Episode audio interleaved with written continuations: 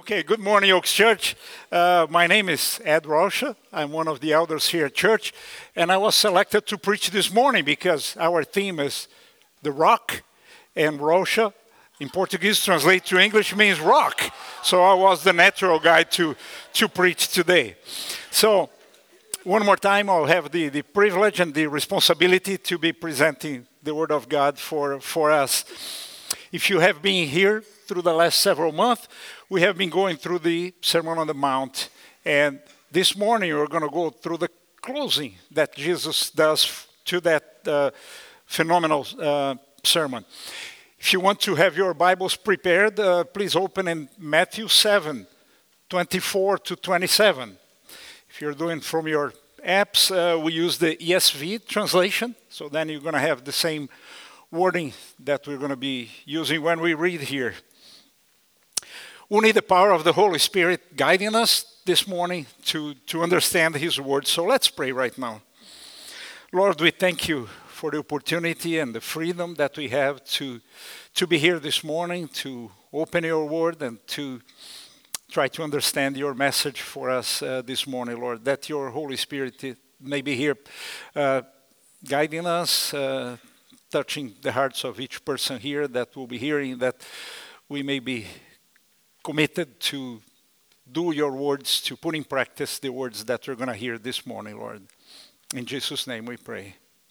Amen. Okay, as we went through the Sermon on the Mount, this series that uh, we have been having for several months, Jesus addressed several very fundamental topics from, for our practical life. He started by talking about the rewards of humility, meekness, mercifulness, purity, and, and more. I mean, when the, we saw the Beatitudes in Matthew 5, he emphasized that we are, not that we should be, that we are salt and light for the world.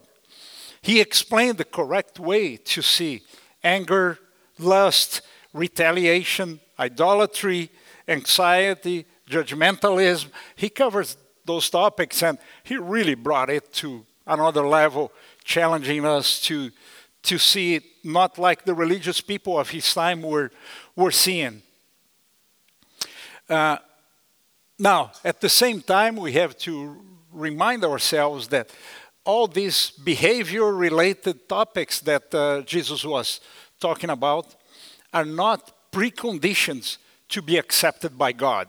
Okay, that's extremely important. If you look at the whole gospel, that becomes very clear. These are the consequence of having been accepted by God by His grace and grace alone. Okay, there is nothing we can do to merit this relationship with God. It's only by His grace that we can enter it. Now, when we enter it, there are expectations of what is the natural consequence of you having this relationship with Him. Consequence, not cause. Okay? Um, the, this morning lesson is kind of a continuation of Pastor Chris's two last Sunday's sermons. Uh, it's Jesus wrapping up the, the sermon, and he keeps doing comparisons between two scenarios. You guys heard about the narrow gate versus the wide gate. The, the tree that bears fruit and the fruitless tree. The genuine confession of obedience versus the false profession of witness. And all these lessons, and Pastor Chris emphasized that a lot last Sunday, calls for self examination. We should not be hearing this in the third person and as a historical description of what Jesus was saying, but be looking at, our, at ourselves. I mean, there are some pretty serious uh, things that Jesus put here. The wide gate leads to destruction. The, the tree that does not bear fruit will be cut down and burned. The false, the people that do the false profession of his name, when in front of him, he, they will hear, this is probably the most scary verse of the Bible for anybody that claims to be a Christian. I never knew you. depart from me. So, again, it, this is serious stuff. I mean, Jesus is not making a simple sermon here, he is talking very seriously here. So, today we're going to see the, the conclusion. So, let's read verses 24 to 27 uh, there. Everyone then who hears these words of mine and does them will be like a wise man who built this house on the rock. And the rain fell, and the floods came, and the winds blew and beat on that house, but it did not fall because it had been founded on the rock. And everyone who hears these words of mine and does not do them will be like a foolish man who built his house on the sand. And the rain fell, and the floods came, and the winds blew and beat against that house, and it fell, and great was the fall of it. This is the word of the Lord. For those of you that, like me, have been in church most of our lives, this is a very well known passage. You guys may remember when you were in VBS uh, 18 years ago, and Miss Gracie, not ours, Miss Gracie, it would be another one at that time, would uh, be with the kids there and would look at this passage, and uh, she would say, Who preached the Sermon of the Mount? And little Johnny, Jesus. Okay? Then she would say, Who can help us live in a way that makes God happy? Jesus. I mean, you guys remember that. You, you were there if you, if you have uh, grown up in a, in, in, a, in a church. Well, it's famous words, so it may almost, we, we may fly by them if we are reading our Bible. I mean, we're doing the, the Dwell app and we're trying to read the Bible through the year and or listen to it. And we can fly by these and remember when we were kids and these things and little songs that we that we sang about those at, at the time. So I want to really stop and think and examine ourselves. I had an experience two weeks ago. I was in South Carolina in one of the plants for our company, and I started talking to a Brazilian colleague there, and I don't even remember exactly how the church topic came to the conversation. But he said that after he moved to the US, he went to a Catholic church because he was Catholic in Brazil. The priest was talking about hell, so he never went again. Then he went to a Baptist church, and the pastor was talking about money, so he never went again. And so he said that him and his wife are using a book or a booklet uh, called The Gospel for the Home or The Gospel at Home.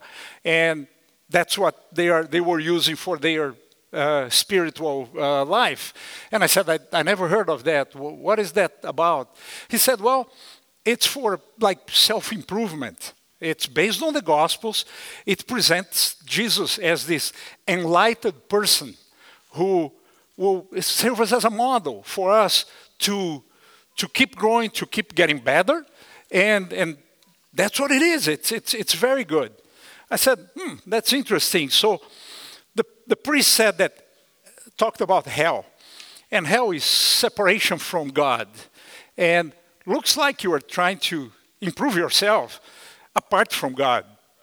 So uh, are you kind of practicing for that future there? I mean, what are you, uh, what are you doing that you are looking at something that claims to be based on the Gospels and self-improving yourself. I mean, he had kind of this blank stare looking at me, so I appealed to my Josh McDowell from the More Than a Carpenter book that I, I always go to it when I'm uh, talking to people. I said, okay, let me explain. I said, you are using a book that claimed to be based on the Gospels. It talks about Jesus, but presents him as an enlightened person that can be a model. Said, well, Jesus in the Gospels present himself as the Son of God and as God himself, not an enlightened person. So you have a few options here. Either you will say that Jesus was a liar. He was lying about this thing about being the Son of God and uh, being God Himself. But if that's the case, that's not a very good model for you to model your self improvement based on that. So the other option is he was a lunatic. He thought he was God, he thought he was the Son of God, but obviously he was not making sense. Another very bad example for a model of an enlightened person. So the third option, I mean, you could say, well, I don't even know if he really, the Jesus from the Bible existed uh, the way the Bible claims. So it, it's, it's a legend. Well, again, a, third bad reason to use that as a, as a model for your life. You are working hard to improve yourself based on a model that's either a liar, a lunatic, or a legend. Now, if he was who he claimed he was, the Son of God and God Himself, then he's way more than a model of an enlightened person. He is the Lord. And that's a big difference than improving yourself based on your own efforts instead of following the one who is the Lord, who is the creator of the universe. So I thought about starting the sermon this morning saying that I'll be talking to the fools. Uh, this morning, but I thought that maybe I would lose some of the audience. Some people would be offended and either would leave or turn off. And uh, so I start this with this summary about my friend to kind of pass the idea without being so so blunt. So let's keep going here.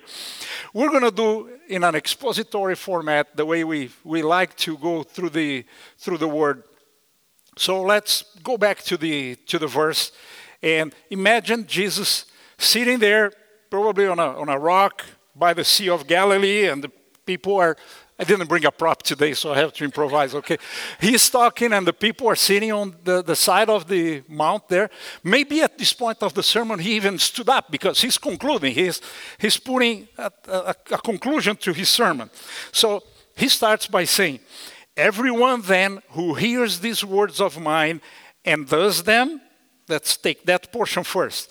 You notice that he starts with everyone. So it seems to be that his target audience was pretty wide. So maybe you are even included on that, everyone. Let's keep going here, see what else he, he said. The second word is then. So obviously, he is making reference to what he has been talking about in this sermon up to that point, right? I mean, it's then or therefore appears in many cases in the Bible uh, as the wrapping up of what was being said before. Then he continues and he mentions the first uh, condition who hears. So, everyone who hears.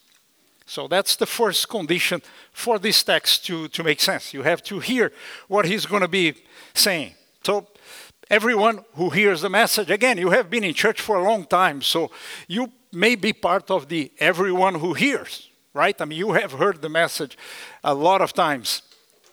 But here's what these words of mine. Again, he is making reference to everything he has been teaching in, uh, in this sermon. So, so, everyone who hears these words of mine, then he continues, and does them.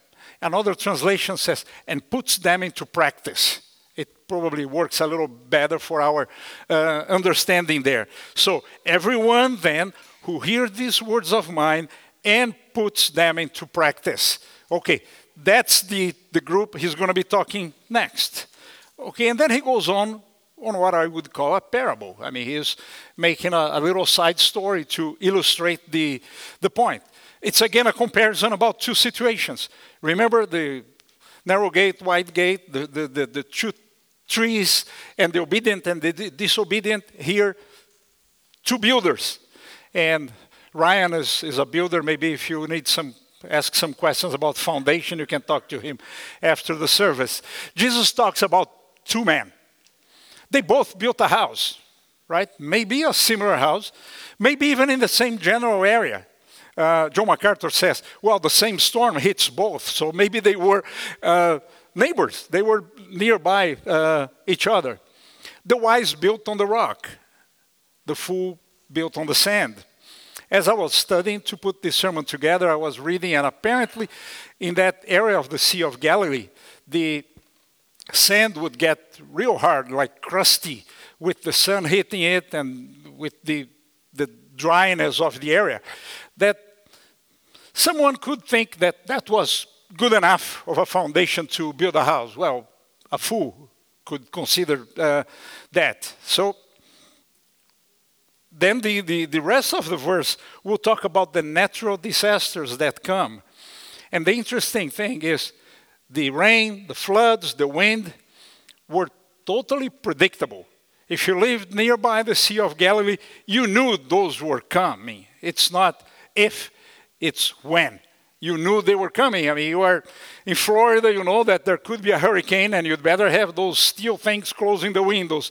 If you live in, in, in California, you know that uh, uh, an earthquake will come at some point, so you'd better have a building that can survive an earthquake.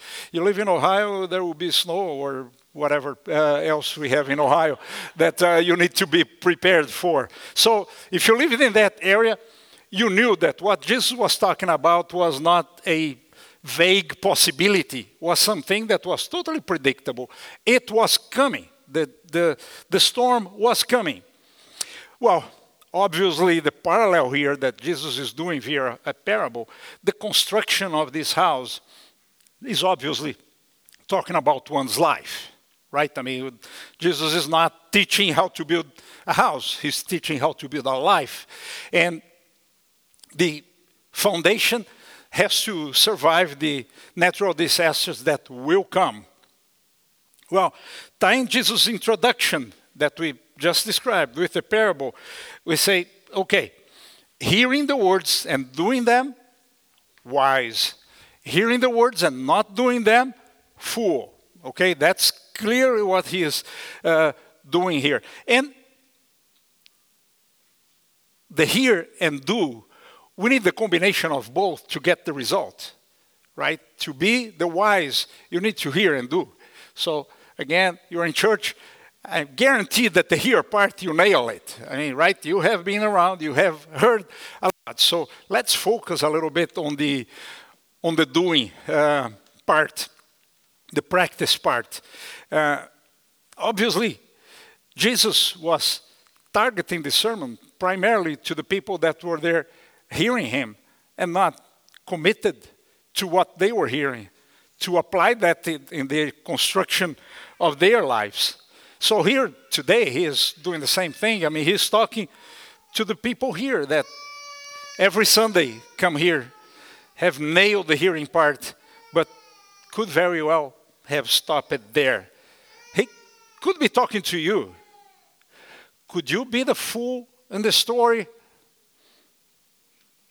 I think if I could read your mind, you're saying, no, I'm, I'm, I'm not the fool in the story. I'm putting all these things into practice in my life. I'm, uh, I, I'm, I'm doing that. I'm the wise one. I'm not the, the fool. Well, please keep, keep self examining yourself. I mean, do you remember when Jesus starts, he talks about being humble, merciful, pure, seeking first the kingdom of God, laying up treasures in heaven. He's talking about radical submission, not legalism, obedience for His glory. Radical righteousness, not self righteousness, but the righteousness imputed by Him through Jesus Christ to our lives. I hope you're passing the, the self examination test. So, glory be to God that you are uh, finding yourself on the wise side of this, this deal. Now, let's talk a little bit about the natural disasters that uh, Jesus lists in these. Could they mean adversities in life? Possibly. Obviously, when we go through hard times in our lives, we need a solid foundation. But going back to the verses that Pastor Chris was teaching the last two Sundays, it seems to be more than that. It seems to be more than just adversities of life. Uh, I mean, he talks about the wide path to destruction. He talked about the tree being cut down and thrown in fire. He talked about not recognizing the disobedient apart from me. This sounds more serious than a hard time in, in life that we all uh, go through. Um, and he concludes saying that house falling a great fall. Dave Platt is even more radical than I'm being on this. What is the probable meaning of this? He says like this He's not talking about the storms of life. This, those storms are real and they are painful. Storms like cancer, divorce, losing a loved one. And the Bible certainly addressed them. However, Jesus is referring to a cataclysmic reality, a final and early devastating storm of the future judgment of God. Wow. That makes us stop and really think about this text. I mean, he's not talking, well, if you don't follow Jesus, your life will be hard. That's, that's not what this text is talking about.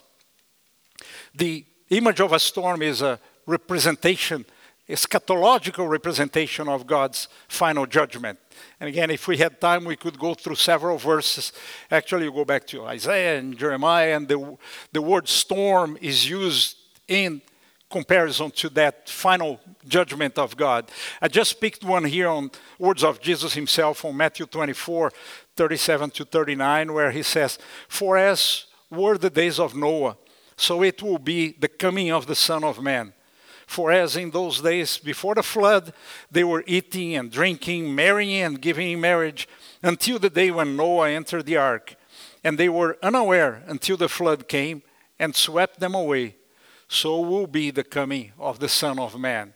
So, more likely, this fall of the house built on the sand is making reference to final judgment and eternal separation from God. So it, it's maybe even more serious than we thought when we were in Miss Grass's school there in the, in, in, when we were kids. Maybe this thing is more serious.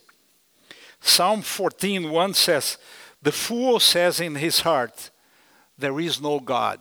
So here's our fool friend again, the same one that built the house on the sand. He's saying, "There is no God." So the putting Jesus' words into practice can't be understood as by doing the right things to become acceptable by God. I know I mentioned that in the beginning, but it's so important that I don't want anybody to miss that. It's not proposing a merit system, not even legalism, okay? He is making clear that the expectations for Jesus' followers is a life of righteousness. Our salvation is by God's grace, not by something else. I mean, so please do not misinterpret this. But he is talking about radical submission, a result of a regenerated life, justified and in the process of sanctification. Okay? It's consequence, not cause. Radical righteousness, not self righteousness, but Christ's righteousness imputed in us. That's the, the recipe here. Our church name comes from Isaiah 61 3, second part of the verse, that they may be called oaks of righteousness, the planting of the Lord, that he may be glorified. We mean it. We mean it. I mean, by selecting this name, we mean that we intend to be oaks of righteousness. Now, John MacArthur says, I'm not talking about perfection, but direction. It's the way we are building our life, the direction we are building our life. I don't want anybody to leave here depressed today saying, but I'm not perfect, so I'm in trouble. I'm probably the fool. Well, you, we all fall, fall short in, in many areas. My house is still under construction. It's missing some windows, some shingles on the side, and several areas that are uh, incomplete. It's a matter of the heart. Remember, the Holy Spirit is the one convicting and empowering you. It's a sobering test. Who are you in this story? The wise or the fool? Paul put this way in uh, Ephesians 5 15 through 17. Look carefully then how you walk, not as unwise, but as wise making the best use of the time, because the days are evil. Therefore, do not be foolish, but understand what the will of the Lord is. May I suggest that we conclude as a self examination as we, as David did in his, in his prayer. Psalm uh, 139, 23, and 24. He prays, Search me, O God, and know my heart. Try me and know my thoughts, and see if there is any grievous way in me, and lead me in the way everlasting. Radical submission, a result of a regenerated life, justified and in the process of sanctification. That's what we are proposing here. Now, for a final kick, look at all this from the opposite perspective. In 1 Corinthians 1:18 Paul says, "For the message of the cross is foolishness for those who are perishing, but to us who are being saved, it is the power of God." So the the ones that disconsider the word of God may call us fools by what we are doing in in a reverse position to what we we say here. So I think we we want to be that kind of fool. So let's be the right kind of fool, trusting Jesus, the solid rock. Little Johnny was right. The answer is Jesus to the question. Let's pray. Lord, we thank you for this morning, for your warning for our lives, Lord, that uh, you may be working in our hearts, that we may be looking at you for each moment in our in our lives that we may be praising you, pleasing you, Lord, that uh, we may recognize you as Lord of our of our lives, and in, in every moment we may be exalting your name. In Jesus' name we pray. Amen.